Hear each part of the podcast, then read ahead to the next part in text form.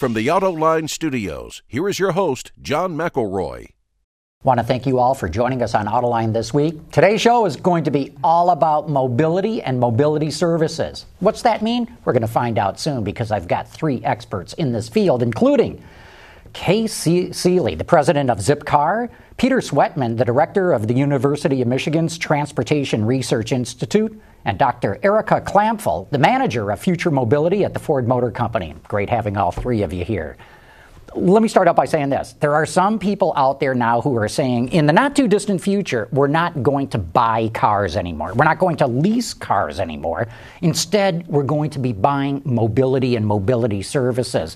And Peter, since you run the Transportation Research Institute, what does this all mean to you? And what do you make of this whole concept of selling mobility? I couldn't agree more. I think we're already seeing some movement in that. So, you know, we at, at the University of Michigan, we track uh, uh, various sectors of the, of the community and how they're buying cars, and we're finding that the the young, younger group are not buying cars to the same extent. They're not getting driver's license to the same extent. So there's some movement taking place there already.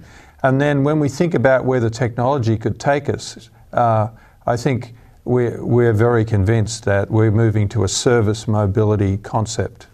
Okay, you run one of the big disruptors in the field, Zipcar, which has almost become synonymous with car sharing. How do you see this whole buying mobility services developing? So clearly, we're here to solve a problem, right? So the problem is that there's a lot of people moving into cities. Cities are becoming congested um, they, it becomes expensive and a hassle to own a car.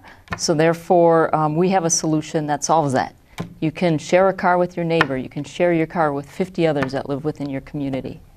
And we'll want to get into more details on that, but I want to get uh, Dr. Erica Klampfl involved in this as well.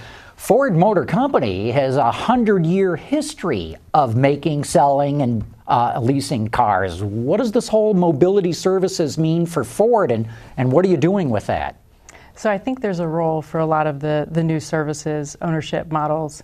Uh, we do feel that there's always going to be personal ownership, um, but we're really excited about the different opportunities um, to not only sell our vehicles, but to help uh, with the problems of congestion and, and, urbanization and, and to get better uh, utilization out of the vehicles that are on the road today through programs such as car sharing. So, Peter, let me come back to you. you. are you know, Ann Arbor is sort of the center of the universe, at least at this snapshot in time, and in, in really developing this technology with a lot of different players, car companies, suppliers, governments, and, and that.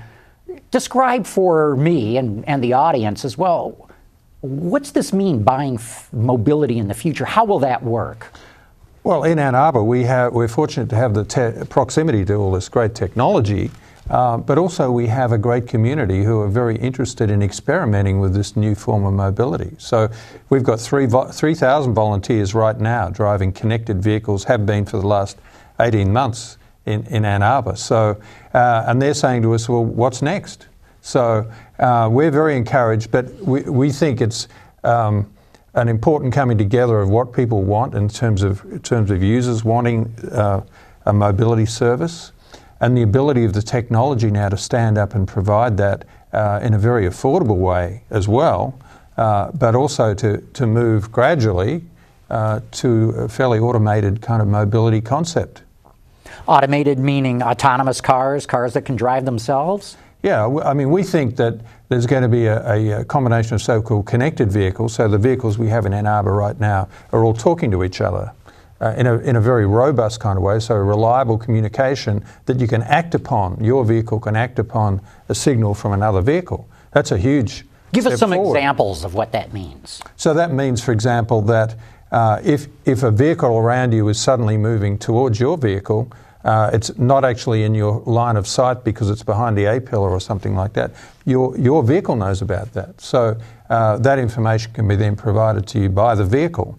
Uh, when you add on top of that the ability of vehicles to uh, react uh, automatically and either steering, braking, or various uh, control actions, then we've got a recipe for a complete transformation in safety.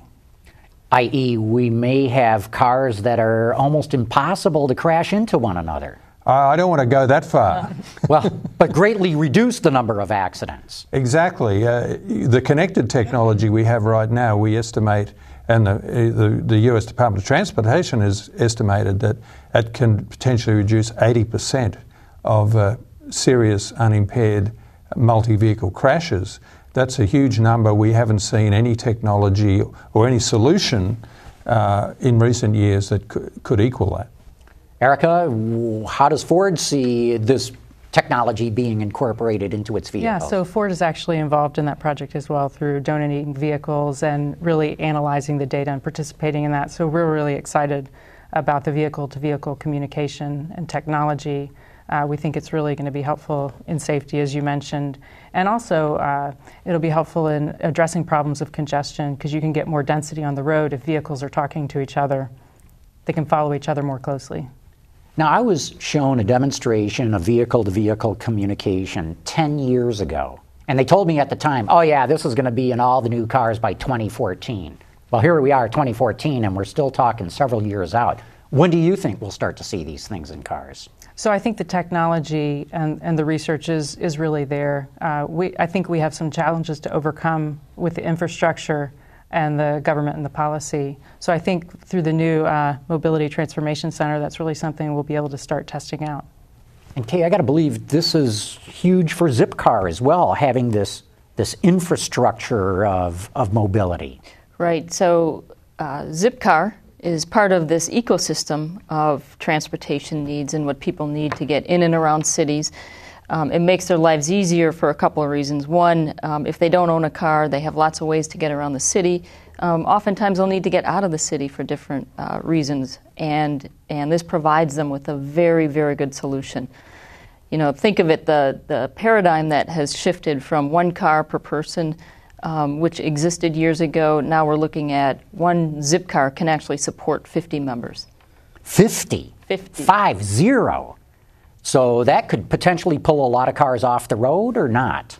So it's it's we do an annual survey, and our annual survey shows that um, every zip car we put on the road in an urban environment pulls 15 personal cars off the road. One five. One five. Yeah. Uh, that's got to worry automakers, I would imagine, because I got to believe your business is growing. Our business is growing, but I think it actually partners well with automakers. Um, Ford is a very big partner of ours um, not only for having vehicles um, in all of our general fleet, um, but they partner with us on a university program. It allows uh, users, the millennials, um, this important demographic for us, um, to be able to test drive cars. And when their context changes, for example, if they move out into the city or from the city into a urban, uh, suburban environment, they've now tested a Ford vehicle and are likely likely to put it in their decision set. One thing that I've heard is that while we hear millennials may not be interested in cars at all, when they go and use Zipcar, they want a cool car. They don't want just any car. They want a Mini or a BMW, maybe a good Ford too as well. But is that true? Is that what you're finding that millennials actually do like cars? They they do like cars and they like to pick the cars. Um, at Zipcar, we have more than 30 makes and models of vehicles in our fleet, and we have them for a small car or a compact car for somebody who wants to zip across a city. We have cars, uh, BMWs, and other luxury vehicles where people can use it for special occasions. We have the larger SUVs, the Ford SUVs, that allow people to pack up the car and, and go to the beach for the weekend. So, yes, we see use cases for all sorts of types of vehicles. Hmm. Peter, let's go back to this vehicle to vehicle communication. Some refer to it as V to I, vehicle to infrastructure. Some mm-hmm. call it V to X, vehicle to whatever. Mm-hmm. What I'm wondering though is will my future car depend on this infrastructure uh, for communication? And, and the reason I ask is when the tornado hits, the earthquake hits, the tsunami hits, I want my car to be able to get out of Dodge. I don't want, you know, the cloud going down and now I can't use my car. So how do you balance those those needs of people like me who want this independence with the benefits of tying it all into an ecosystem? So, so I think I think what we're seeing here is that uh, a big step has been taken just in in in uh, February this year when the USDOT announced that they're going to move to rulemaking for this kind of connectivity in vehicles, this particular platform. Um, so, you know, there's a rulemaking process that takes two or three years to, to move through. But I think that was the signal that uh, you, you mentioned earlier that ten, you know, 10 years ago we were seeing certain things. And I think that is the big news. That is the thing that's going to help move, the catalyst that's going to move all this forward. Um, but it's not only uh, the fact that we've got this platform in vehicles, original equipment, but we, as, as you rightly allude to, we do need uh, connectivity in the infrastructure as well. So, one of the interesting questions is how that's going to be paid for, what's the business case in the infrastructure. Uh, so, it, it, truly becomes a, a public private uh, partnership. Um, and, and I think that's why the, the government, the, the uh, USDOT, has taken a, a strong role in kind of guiding this process because you've got to start somewhere. You can't suddenly just create that that partnership out of thin air. So I think we've we've come a long way in the last uh, year or so. And, and you anticipated my next question, which mm. is, yeah, who is going to pay for this? Now you've got a great program going in Ann Arbor with a lot of uh, corporate and uh, U.S. federal money going into it. But if this is going to scale up, where will the money come from? So one reason that we've pursued this particular technology is that it's very affordable. So the communication between the wireless communication uh, is much more affordable right now than many of the sensors that, that every vehicle would have to have. So, so there, isn't this Wi-Fi essentially that you're yeah, using for communication? It's a licensed form of, uh, of Wi-Fi spectrum, um, and so we're very pleased that that that spectrum has been reserved for these safety purposes. We need to make sure that it stays that way, and we take full advantage of it because this is a very uh, affordable way to, to create this kind of uh, what we call situation awareness. Your own vehicle ha- creates its own situation awareness of all the vehicles around it. Uh, how good is that? So, if that's affordable and we're not needing a lot of sensors in all of those vehicles in order to do that, then this is a pretty smart way to do it. When you say hopefully you'll get that spectrum, isn't one of the dangers that some in Congress are talking about auctioning off that spectrum and making some money off it? Indeed. Um, so that, that spectrum is uh, highly valuable, obviously, but uh, this, we're now moving so quickly with these safety applications that we think it's important, and, and we believe that. Um, that all, all, the parties involved in this recognise that safety is obviously critical, and we need to um, uh, either, either reserve that spectrum or, or, at least make sure that whatever other uses are being permitted, uh, either in the spectrum or adjacent to it, are not going to interfere with the way this operates. And one of the great things about our test environment in Ann Arbor is it's the ideal place to test all these kinds of things. So um, at the moment in Ann Arbor, we have at any given time, probably 5% of the vehicles in the traffic stream are actually equipped with this technology. Even though we've got 3,000 out there, they get diluted in the traffic stream. Uh, but what we'll be able to do as we go forward with our new centre is bring many thousands of vehicles into the picture and see what happens when we have a really high density of vehicles broadcasting. Um, and that's when we're going to we have to make sure that we have the spectrum that can accommodate that volume of messages going around. So I just wanted to say, I don't think you have to worry about being caught in a tornado. You can think of this as an additional safety feature that complements the current functionality that you have in the vehicle. So, uh, to address your, your first point, um, and I think when policy and government thinks about how will we pay for this, we should think about all of the trade-offs that we get from the safety perspective and the collision avoidance. Um, the government spends a lot of money on this sort of thing, which leads to accidents and uh, healthcare, high healthcare costs. So I think there are a lot of trade offs in the cost that we might pay for this and, and, what we gain as a society. Erica, do you think that might be able to come out of insurance premiums? I mean, presumably, if you're you've got the technology that will get you in many fewer accidents, maybe no accident whatsoever, you'd save a ton on insurance. Couldn't the insurance companies give you discounts if you have that on your car? I wouldn't want to speak for what the insurance companies would do, but, um, but you kind of like the idea, maybe. so, I think there are a lot of new business models and opportunities that will arise out of the new technology. Can you talk about when we might start seeing Ford putting putting this technology in its cars? So, as far as timing, I think we're we're really interested in looking and explore, exploring with the the new uh, MTC with U of M. I think this is where we're going to be we're going to be able to test out a lot of the technology uh, really in higher density with the center. So we're really looking forward to that. And Kaye, uh, is Zipcar looking at incorporating this technology in the cars it offers? Absolutely. Um, a lot of what we do, there's a couple things we do. One, first and foremost, is we look for what will make our member experience better. And with all the technology going into cars, whether it's safety features, whether it's, you know, uh, uh, automatic braking systems, so you don't cause a coll- so a collision is not caused. That's all good for our members. And then if we can create new products and services that allow um, for the car to be more efficient, it's it's better for our members. Therefore, it's better for us. Talk a little bit about the, the total car sharing business. And the reason I ask that is recently Daimler just announced it had its own car sharing program called Car2Go, but it's pulling out of the UK market. Meanwhile, elsewhere in Europe, it's going pretty good, but it pulled out of the UK. And Uber, which is kind of car sharing where you get a driver too, is talking about doing an IPO that may value the company at $10 billion.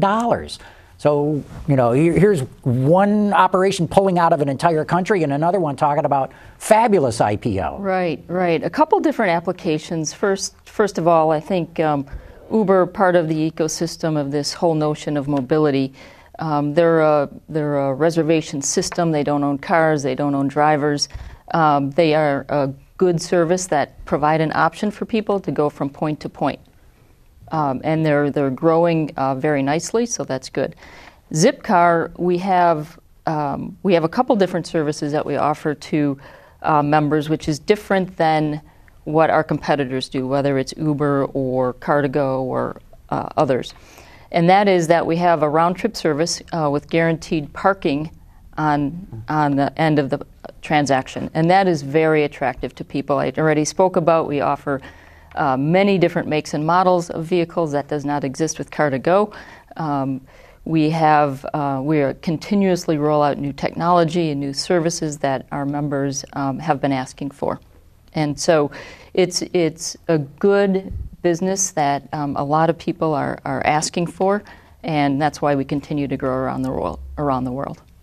Parking. Peter, I got to ask you about that. Uh, Kaye's absolutely right. You know, parking, especially in urban environments, can be a major hassle. Is identifying parking spots part of your program? Absolutely. So uh, the, the new centre that, that we uh, alluded to, the MTC, um, smart parking is, is definitely part of that because uh, right now in a, in a city, any given city, if you're looking at all the vehicles travelling down the, around the streets, uh, maybe 30% of those vehicles are just circulating around looking for somewhere to park. So um, th- th- this is a critical item, and uh, there are many, many ways we can look at this, but uh, we see that certainly in, in the uh, foreseeable future, very immediate future, we're going to see uh, cars that park themselves, for example. Uh, so that's going to make a huge difference to the efficiency with which the parking structure is being used because we don't need as nearly as much space within the parking structure. Uh, if you and I are trying to back in and out and so on, and I just backed into a colleague the other day in the parking lot. Um, so, you know, we, we, uh, we get a, away from all those kind of problems uh, with, with that sort of automated parking situation. So I think they're, they're some of the things that will be very early adopted in our program. Yeah. I think if I can jump in on that really quick, uh, the notion of making sure that there is parking um, is important not only for the people driving but the cities. So there is this notion of does it create 20 or 30 percent more congestion if you don't have a spot at your destination is remarkably important as cities decide what sort of transportation systems they put into place. How do you do that? Do you have to put sensors in every parking spot or parking meter? How does that work? Well, I think that that's certainly being done. So yes, very low cost sensors can be put in every parking spot. That information can be beamed to the vehicles. Uh, so that's happening. But also this uh, V2V and V2I technology can can be uh, used that way so that you don't necessarily need to have a sensor in every parking spot. So you can actually see the vehicle can see what's going on. So uh, there's a lot of development to take place there. Smart parking, I think, is uh, an area that's just taken off in the last two, three years.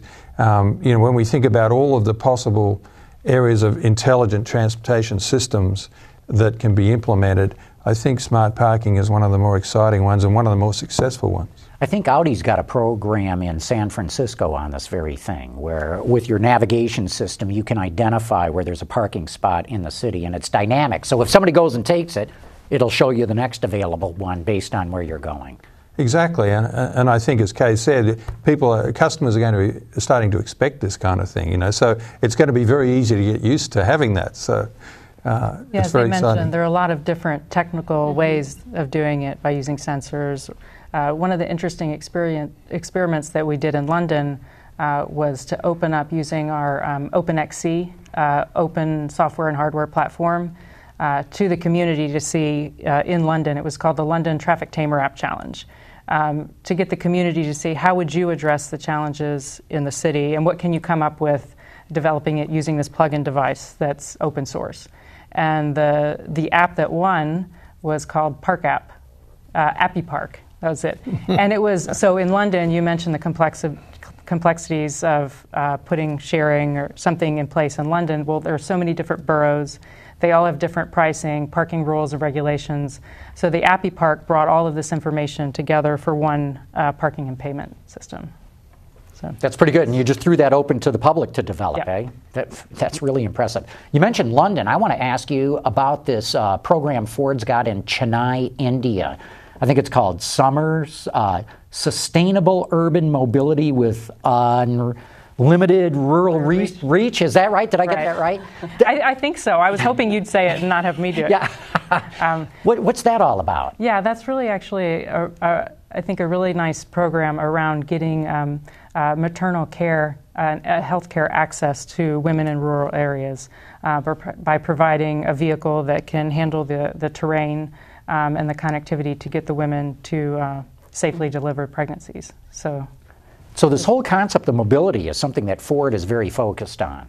Yeah, you can think it started back in uh, 1925 when, when Henry Ford had the advertisement campaign around opening the highways for all mankind.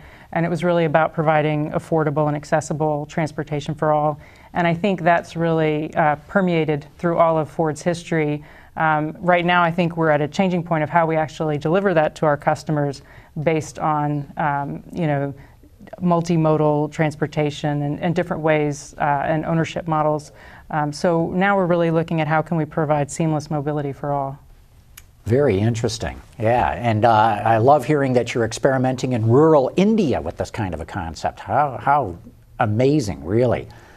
Uh, Kaye, let me come back to you. Uh, you do this car sharing, you know, where people have to join Zipcar, become members to use it. But there's some other models that are developing out there too. Uh, where individuals can put their own cars in for vehicle sharing, like through RelayRides with OnStar. And then there's even talk of maybe people just getting online and doing their own peer to peer kind of connection. How do you think this is going to develop? How, what's the end game in all this? So I'm not going to predict the end game. I'm not going to predict the end game. Um, it gets quite a bit of attention.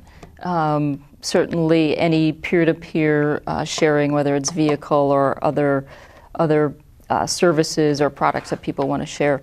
Um, in the transportation space, um, we're focused on not uh, the peer-to-peer space. We're really focused on making sure that there is a car for a driver and not uh, not having that peer-to-peer concept. So, how's business How's business? for Zipcar? Our business is, is going very, very well. Fastest growing segment is our university segment.